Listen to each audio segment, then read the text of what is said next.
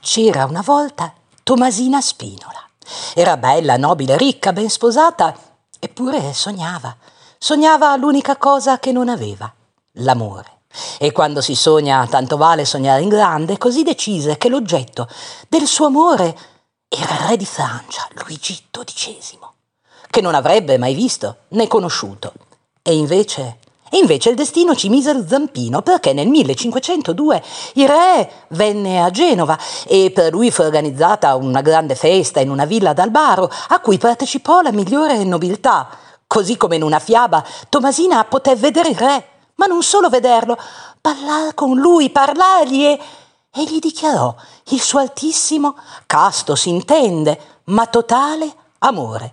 Il re fu un po' stupito, in genere sono i cavalieri che si dichiarano alle dame, ma boh, pensò, sarà l'uso genovese, e magnanimamente acconsentì a lasciarsi amare. Quindi proseguì. E Tomasina, Tomasina piombò ancora di più nel suo assoluto sogno d'amore, al punto da lasciare il palazzo del marito e trasferirsi a vivere sola, sola con delle serve, una nobildonna non si fa certo il bucato, ma diciamo sola, in delle case che avevano in una piccola piazzetta nel centro di Genova, oscura, e poi, e poi giunse la notizia che il re era morto.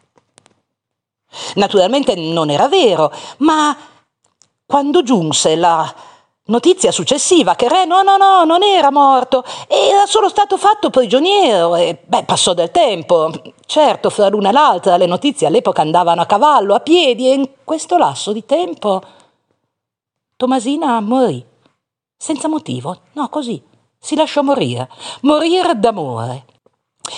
Quando il re Luigi XII ripassò in seguito da Genova, si ricordò di quella bella, intraprendente dama, ne chiese notizie, gli dissero: È morta, è morta, maestà, d'amore per voi. Il re, commosso, volle vedere il luogo degli ultimi giorni di Tomasina e in quella piccola piazza sospirò Avrebbe potuto essere un amor perfetto questo, e amor perfetto oggi lo ritroviamo sulla targa della piazza, sì, piazza Amor Perfetto. Si chiama così.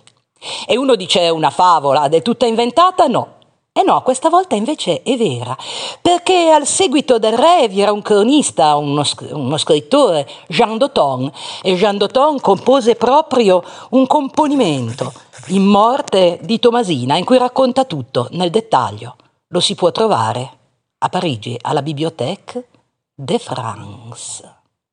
E così finisce la storia di questa dama che ha lasciato un curioso nome in una piccola, piccola piazza dimenticata.